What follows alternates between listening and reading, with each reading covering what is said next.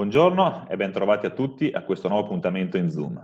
Do il benvenuto a Marco Mazzoldi dello studio Mazzoldi e Sorgente di Trento e al consulente finanziario Manuel Azzoni. Marco, il decreto liquidità pone una serie di condizioni affinché l'azienda possa avvantaggiarsene.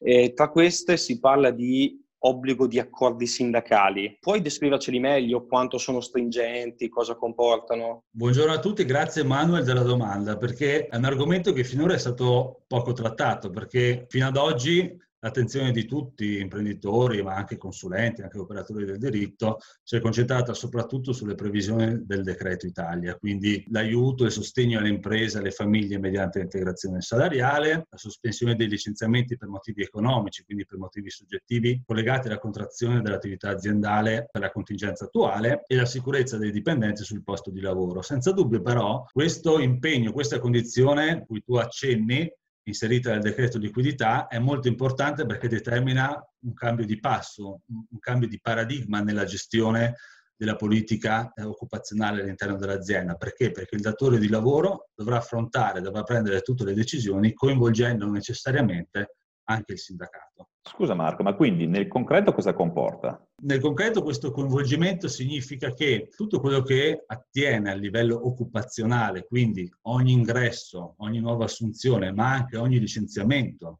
ogni fine del rapporto di lavoro, non appartiene più all'autonomia insindacabile, diciamo così, o de- decisionale dell'imprenditore. Bisogna fare però un appunto, bisogna stare attenti per evitare fraintendimenti. Quando la legge parla di accordo sindacale, non richiede che ci sia un accordo sindacale perché l'azienda possa accedere alla garanzia pubblica prestata ai finanziamenti e ai crediti che l'imprenditore va a ottenere dalle banche. L'impegno che l'imprenditore si assume è quello di coinvolgere il sindacato per quello che riguarda la gestione del livello occupazionale. Cioè, per essere più chiari, l'imprenditore chiaramente rimane libero, rimane nella sua esclusiva competenza, quello di ricorrere, di chiedere dei finanziamenti. Ma l'impegno che l'imprenditore si assume consiste in questo, che per tutta la durata della garanzia, ogni volta che si trovi nella necessità di assumere nuovo personale, al contrario di risolvere uno più contratti di lavoro, egli non può più farlo in autonomia, deve appunto coinvolgere i sindacati. Capite bene che questa portata, la portata di questa normativa è dirompente, ma del resto corrisponde un po' agli scopi che la legge che riguarda la garanzia dei prestiti si prefigge. Uno di questi scopi è espressamente quello di sostenere i costi del lavoro, quindi è un do to des, io ti do la garanzia per facilitare il tuo accesso al credito anche per sostenere i costi del lavoro, quindi tu i costi del lavoro non te li gestisci in completa autonomia. Scusa Marco, mi è chiaro un concetto. I, I sindacati devono essere chiamati in causa immediatamente o può essere fatto anche successivamente? No, la domanda è corretta, va fatto successivamente, cioè non nel momento di accesso alla garanzia, ma solo nel caso in cui l'imprenditore effettivamente si trovi costretto a licenziare o assumere una nuova persona. Solo in quel momento vanno coinvolti i sindacati.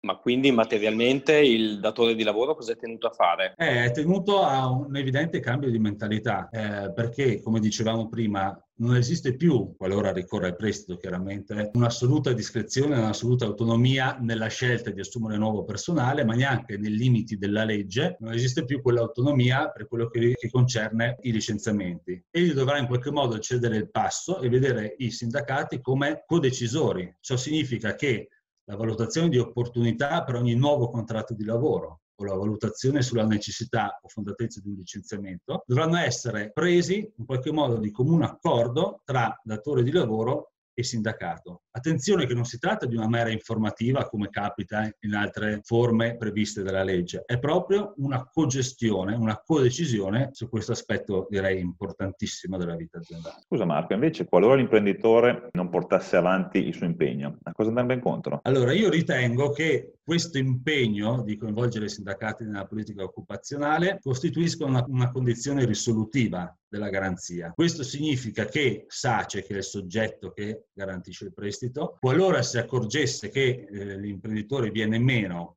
al suo impegno, può ritirare in qualche modo, far cessare eh, la garanzia. Ora è evidente che il primo soggetto a risultare svantaggiato dal venir meno di questa garanzia è l'istituto finanziatore, quindi la banca che mi concede il prestito e il credito. Però naturalmente è altrettanto evidente che una delle condizioni per ottenere questo prestito sarà il mantenimento, la sopravvivenza di questa garanzia prestata da SACE. Pertanto, in ultima istanza, se l'imprenditore viene meno al suo impegno, rischia di dover restituire immediatamente il prestito ottenuto dalla banca. Ma ci sono anche delle conseguenze legali, anche sotto il profilo delle relazioni industriali? Allora, come detto, siccome questo impegno l'imprenditore lo assume nei confronti di questo assicuratore pubblico che è SACE, il sindacato non potrà far venire meno la garanzia facendo valere l'inosservanza dell'impegno che si è assunto l'imprenditore. Detto in altre parole, il sindacato non potrà attivarsi direttamente per far venire il prestito come fosse una sorta di minaccia nella contrattazione sindacale. Sicuramente però ci sono delle sanzioni indirette che in qualche modo comunque possono ottundere e comprimere ancora di più l'autonomia dell'imprenditore. Il sindacato potrebbe seguire due strade. La prima è quella della segnalazione a SACE, cioè il sindacato potrebbe segnalare a questo garante il fatto che l'imprenditore non coinvolge il sindacato nelle decisioni occupazionali e pertanto a sua volta SACE potrebbe ritirare la garanzia. Oppure il sindacato potrebbe ricorrere all'azione della cosiddetta condotta antisindacale, che è un'azione, un procedimento specifico previsto nei casi in cui il datore di lavoro venga meno agli impegni, ai suoi doveri, ai suoi obblighi nei confronti delle organizzazioni sindacali. In questo caso il giudice del lavoro interviene con un provvedimento, a volte tutelato anche con delle sanzioni interdittive o pecuniarie, e in qualche modo costringere il datore di lavoro a rispettare questo obbligo. Devo dire però che tutti i provvedimenti di assunzione o di licenziamento che dovessero essere assunti senza il coinvolgimento del sindacato e prima di questo intervento del giudice del lavoro probabilmente manterrebbero comunque la loro efficacia. Marco, se posso, ma operativamente per una piccola impresa tipica insomma, del nostro territorio con uno, due, tre, quattro dipendenti, dove non c'è una reale presenza sindacale all'interno dell'azienda, come potrebbe muoversi da questo punto di vista? Ecco, io un aspetto direi fondamentale e lasciato poco chiaro, perché solitamente cosa succede? Che la legge parla di organizzazioni maggiormente rappresentative questo significa CGL, CISL Will, UGL o comunque i sindacati in quella particolare azienda sono più attivi, più presenti. Allora, in questo caso la legge però non fa riferimento alle organizzazioni maggiormente rappresentative. Quindi potenzialmente ogni sindacato potrebbe in qualche modo intervenire dicendo eh, ma avevo diritto anch'io a partecipare alla codecisione. Allora, nei casi in cui nell'azienda siano presenti rappresentanti sindacali, naturalmente sarà sufficiente e opportuno coinvolgere loro. Nei casi invece cui accennavi tu, piccole aziende con 3-4 dipendenti.